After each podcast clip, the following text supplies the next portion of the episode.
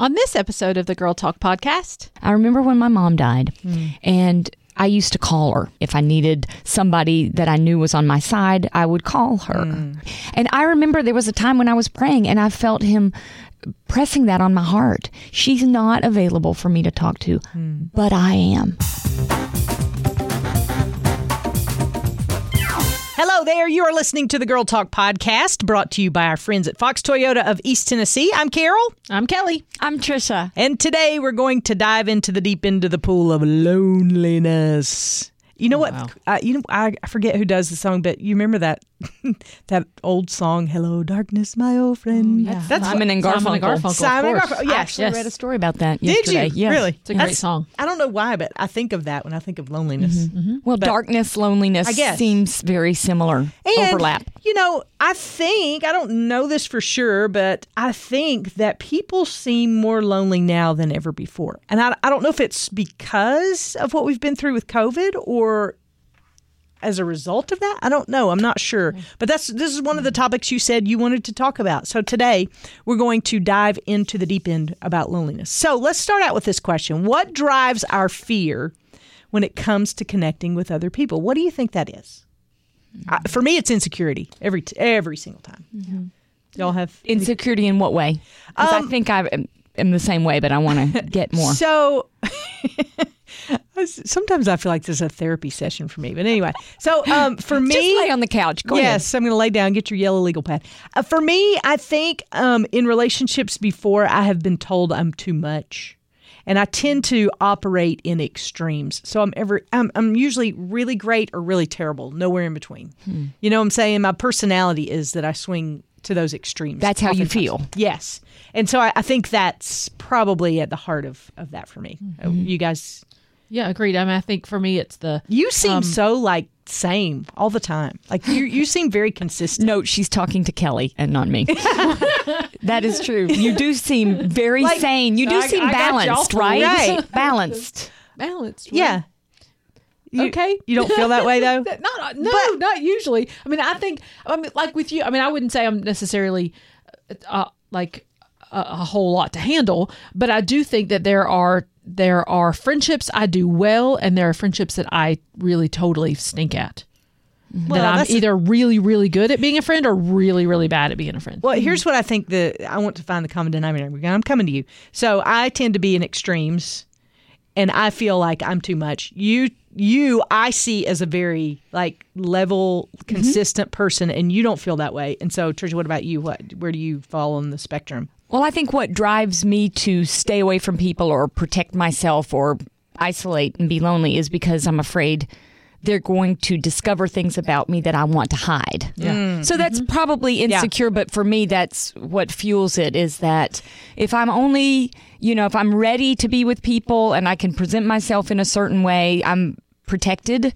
But if you spend more time with me or if I'm not, The don't have my guard up or Yeah, whatever, yeah. you may discover things that I want to hide. Well, I think there's also a lot of those what if questions. Like, what if I'm not good enough mm-hmm. to be Well, your friend? I was just getting what ready if to I'm say- not fun enough? Yeah. Or witty enough? Right. I was just getting ready to say probably if I drill down just a little bit deeper behind I'm too much, it's rejection.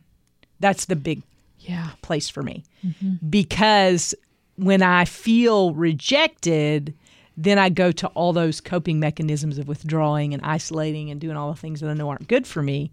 But rejection's at the heart of all that. Who wants to feel rejected? That's no fun. I think the nature of our personalities, especially as creatives, um, and is- presenters. as presenters, actors, you know, enthusiasts. If you're an Enneagram person, uh, is that we that we are go- either really good or really bad. I mean, and I think that sometimes we get coined with that because I don't think anybody fits the perfect example of what any of those types are. We all have our moments where we're really good and we're really bad.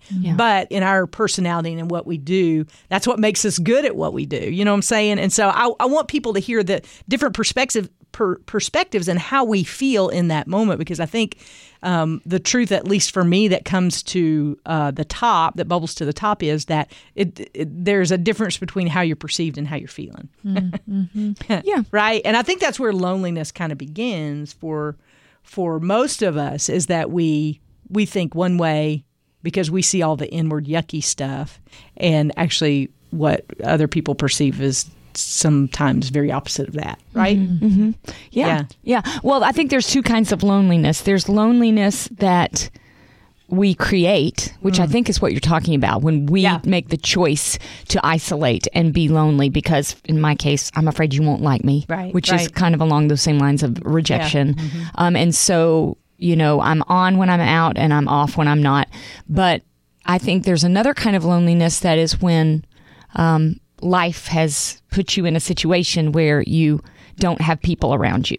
So it's not your choice to to isolate, but you are isolated because of maybe um, a situation in your family or a health situation or um, a loss. So I, I think there are two kinds of loneliness. But when I choose loneliness, it's because I, I'm afraid you're not going to like me, and so uh, I will carefully create who I who I think you want me to be, and I'll try to be that with all my might. And then when I've lost my energy for that, I will go retreat and be um, a different part of me. I'm afraid, you know. Yeah, yeah, yeah, yeah. I think there's also though a third type of loneliness where you can be surrounded by a lot of people and not have any real deep connections with mm-hmm. anybody to mm-hmm. sh- really share that kind of transparent piece of who you are and find somebody who loves you just the way you are Who accepts you? who accepts mm-hmm. you yeah just the way you are I felt that in New York City. Walking down the road, literally bumping shoulders with hundreds of people. Mm. I never felt so alone in my life. So you can be around lots of people and not feel like you're connecting with any of them. And that is a very profound loneliness. And I think you can also get so busy in your life that even you can be con- surrounded by lots of people that you can connect with. Uh-huh. But because you're not actively taking mm. steps to connect with those people, because you've filled all your time and your space and your emotional energy in just staying busy, that you're an extra level of lonely, even though you have great people in your life. I Yeah. find that to be my case sometimes. Yeah. Yeah. So I guess the the that leads me into this next question of where do you begin? No matter where you find yourself on the spec- spectrum of loneliness, as we've identified three areas here, I'm I'm sure there's probably more, but as as you kind of gravitate towards one of these types of loneliness, how do you begin to to find connection, to make connection, and really um, come out of that season of loneliness? Let's talk about that. I mean, I think one thing you have to do is find out what it is that you're missing. You know, really think through what is it that you are missing in community um, that you can go and seek out. And what are what's your current situation? I think a lot of that comes down to assessing where you are, what where you want to be, but also talking to God about what His best is for you and what His plan is for you, and um, ask him to guide and direct those steps to find yourself out of the situation that you're in whatever mm. whatever it is. Mm, good stuff. Mm-hmm. Yeah, yeah. I'm thinking for myself with the rejection fears when I feel that not good enough piece, if I can read God's promises mm. that I am secure in my relationship with God, that mm-hmm. He did not reject me and that He is always with me, then I have a a piece of strength that I can take out and interact with people. And that mm-hmm. way if I go interact with someone and I get the sense that they don't like me, it doesn't destroy me if I mm. have my security in my relationship with God. Yeah. And if I remember that. It's when I go out looking for my security in relating to other people mm-hmm. that I can get very hurt. Think about it like, you know, going out naked. You're vulnerable. Yeah. You're real vulnerable. But when you go out clothed in Christ and clothed in knowing that you are a beloved child of God, you can go out and and yeah, it might be a little chilly, but you ain't showing all your parts. you're you're protected in some degree, you know? Yeah. I've got to find that security in God so I don't allow other people to reject me and it sends me down a spiral of loneliness. That's right? Because if we if we really understand who we are in god Mm-hmm. and who he made us to be and how much he loves us and we find our worth in him mm-hmm. And he's we're with not, us. yes then we're not looking for that worth in friendships and in relationships and we are enough. Mm-hmm. God made us to be enough you know? And god also knows us well enough to know exactly what we need mm-hmm. and will provide that for us when we ask Him for those relationships. I know going into um, COVID, God provided for me these incredible neighbors that made that whole time period not a time of loneliness for us because He provided those two sets of neighbors, one of which we didn't even know really from Adam's house cat before um, before COVID, and we got to have some time. So one of the other things I think that you can a, a step you can take if you're finding yourself in loneliness is walk around your neighborhood. Who has God already provided in your world and in your sphere of you know the place He put you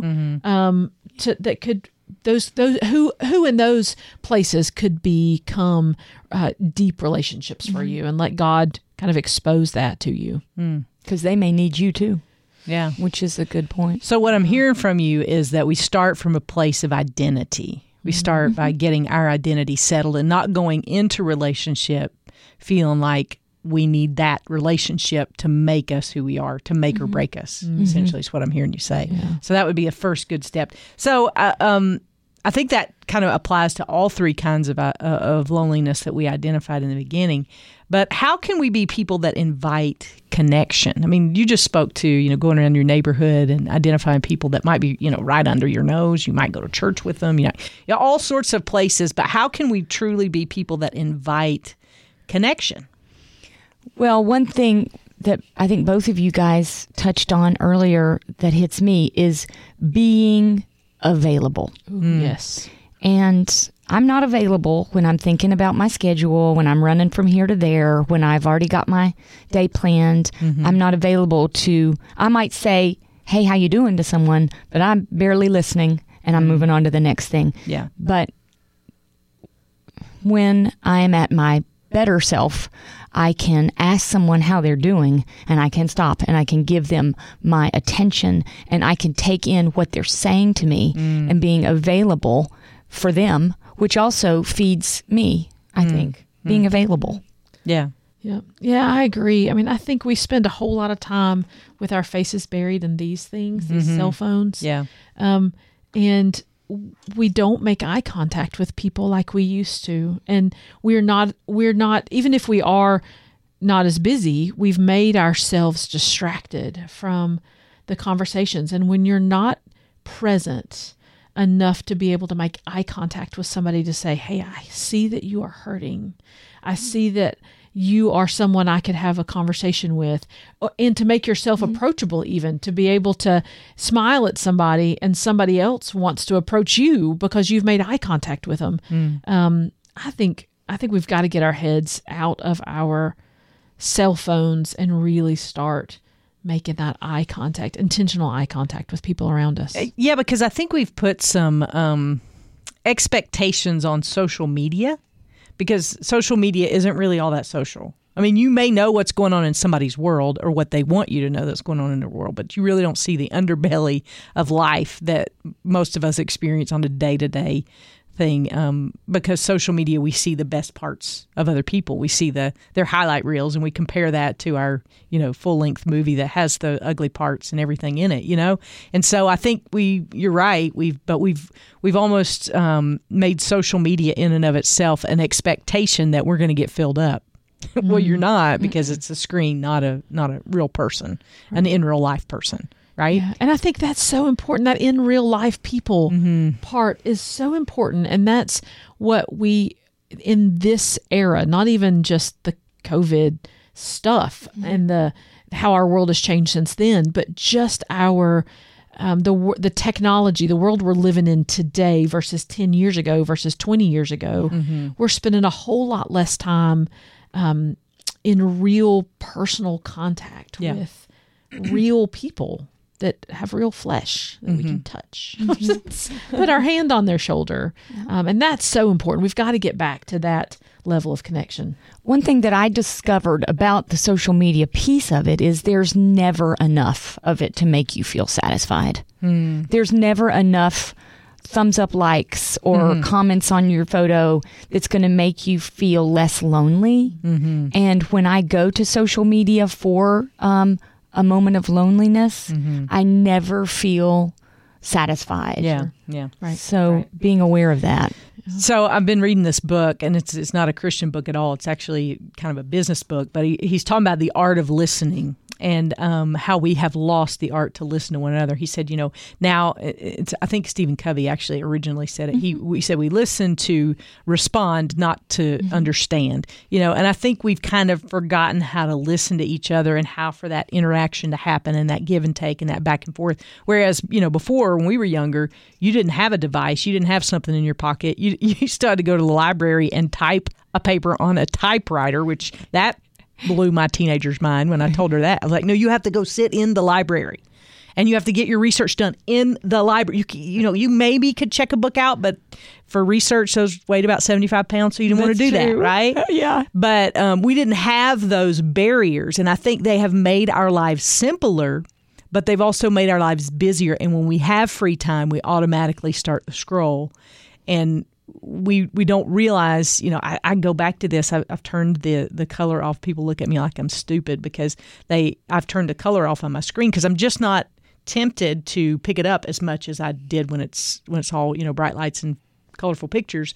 And that's just one way of me cutting down the time that I actually spend staring at it because it doesn't produce that serotonin or whatever, you know, that dopamine hit that we get when people like our post or, you know, all that stuff. So I think um, we have more barriers now than ever and we can communicate now more than ever. So it's like this weird seesaw of like we've got more resources to be able to communicate, but we communicate less, right? Mm-hmm. So I don't understand how like kind of we get that out of whack. And I've, I've been trying to get my head around why is it we choose that. And I think one of the the the main things for me is it's just available. Yeah. Instead of making myself available, mm-hmm. the social media is available to me anytime I want to log on and see how wonderful someone else's life is and compare that to my own. That that goes back to speaking to the identity that we we struggle with when we go to social media with unrealistic expectations. Like you said, there's never enough of it to kind of fill you up to the mm-hmm. top where you feel mm-hmm. like, oh, okay, now I can go out and tackle the world because I've made right. connection with somebody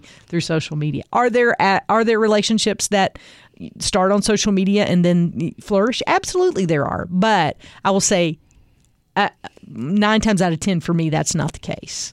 I'm comparing somebody else's perfect life to my imperfect life, and that's mm-hmm. where that that you know gets gets me into trouble. I think another thing when you're feeling lonely, as a alternative to what mm. we're talking about with the social media, is to let someone know. Yeah. Let someone know. Yes. Um, hopefully, there is at least one person that you can let know that you're hurting. Mm-hmm.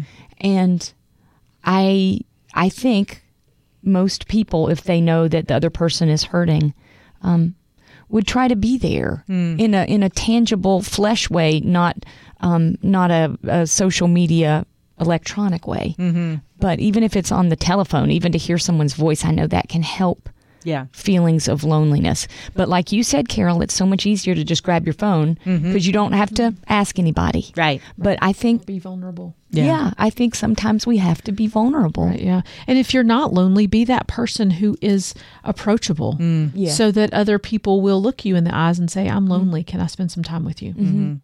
Yeah. Yeah. I, but here's another thing I think you have to be. Um, you can't you also expectation you have to pray through that situation because sometimes when you say what you need and it's not the right person mm-hmm. true you end up feeling more lonely than you did before you said raised your hand you know mm, and I, I, I, don't want to saying what you need because I, and I say that because I go back to my first statement when people go like, "You're a little bit much," and I, I know that, and I'm not everybody's cup of tea, and that's fine.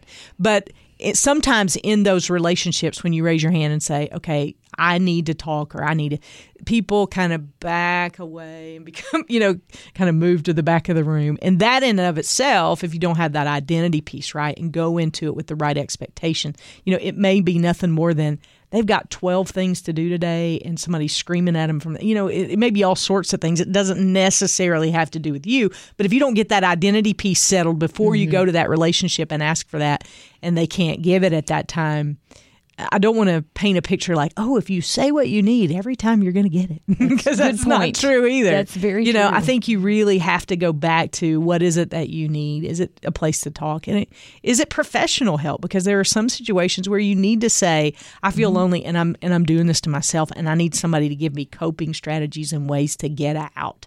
Because and, and there's no shame in that. Mm-hmm. Nope. I mean, that is exactly where you need, and it and it may be as simple as you know you making a phone call to somebody who professionally can help you work through those feelings and see kind of where you are on that continuum of loneliness. But um, I- don't want to give because you know there's some people out there who, who go to somebody that they love and respect and and say I need this and the person kind of backs away and then they feel lonelier and worse than before.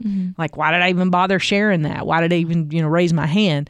Um, so I want you to I want us to go back to that just because I think that can that there there's a there's a fine line of codependency there, you know, thinking somebody's going to be your savior, and that's mm-hmm. not the, the case, you know. So I think you have to be really careful with that. I think it all starts with identity. I think Tricia, you mentioned it before of just going back and being realistic about what you expect and why you're feeling feeling the way that you're feeling, right? Yes, and I'm glad you mentioned that because Yeah. that is true. The the identity piece has to be set, and it has to be God. It, it can't be anybody else, and it can't be anything else. I remember when my mom died, hmm. and I used to call her if things were upsetting. If I needed somebody that I knew was on my side, I would call her. Hmm. And when she died, and that was taken away, many times I've thought. I have nobody. And it's not true. I hmm. don't have anybody. I've I've got friends and I've got my husband and different things. But just exactly what you're talking about, Carol. I can't put it all on somebody else. They're not going to be there. And truth be told, my mom wasn't there perfectly for me either, even though hmm. she wanted to be. But what I've learned in the past three years is every time I think, oh, I want to call mom and talk to her about this, I have to go to God. Hmm. Yes. I have to go to God. And I remember there was a time when I was praying and I felt Him pressing that on my heart. She's not available for me to talk to, hmm. but I am. Hmm. And I have remembered that and done that. And there's still times I pick up my phone and I'm like, oh, if I could just dial the numbers. Hmm. And then God's like, I'm here. I'm here. You know that very thing happened to me the other night. I still have my mom, but um, I was wrestling with something that I didn't want to share with her mm-hmm. because I didn't want her to change her opinion of the person that mm. I Yes. needed to uh, vent about. So I, you know, went to God and I mm. went on a walk around my neighborhood and I cried and I just vented to Him and it helped tremendously. Mm. Um, it really, it really makes a difference. So regardless of whether or not you have that person or not, that you can just say all the things to God is there and He listens and He wants to. He wants to be that sounding board, and he'll listen better than any human will. It's true. Good stuff. So I want to tell you, especially with this episode, because I think there are some things that um, we brought up today that maybe you need to process through. And um, I want you to um, go to the show notes. We post show notes with every episode, and that's going to ask you some questions um, to kind of identify where you are um, in your loneliness and what kind of steps you need to take next in order to get the help that you need. So you'll find that in the show notes, and uh, we provide those with every episode. We'd love it if you'd take a list, look at those. And uh, we'd like to say thank you to our friends at Fox Toyota of East Tennessee for their partnership in ministry. And know that you can get in touch with us anytime. It's as simple as an email. Girltalk at thelightfm.org is our email address, and we would love to hear from you. You can also check in on the Facebook page, the Girlfriends group, however it is that you want to get in touch. You can share your tips, how to pull yourself out of loneliness. We'd love to hear from you, and we'd love to pray for you as well. And we'll see you next time we gather around these microphones for the Girl Talk podcast.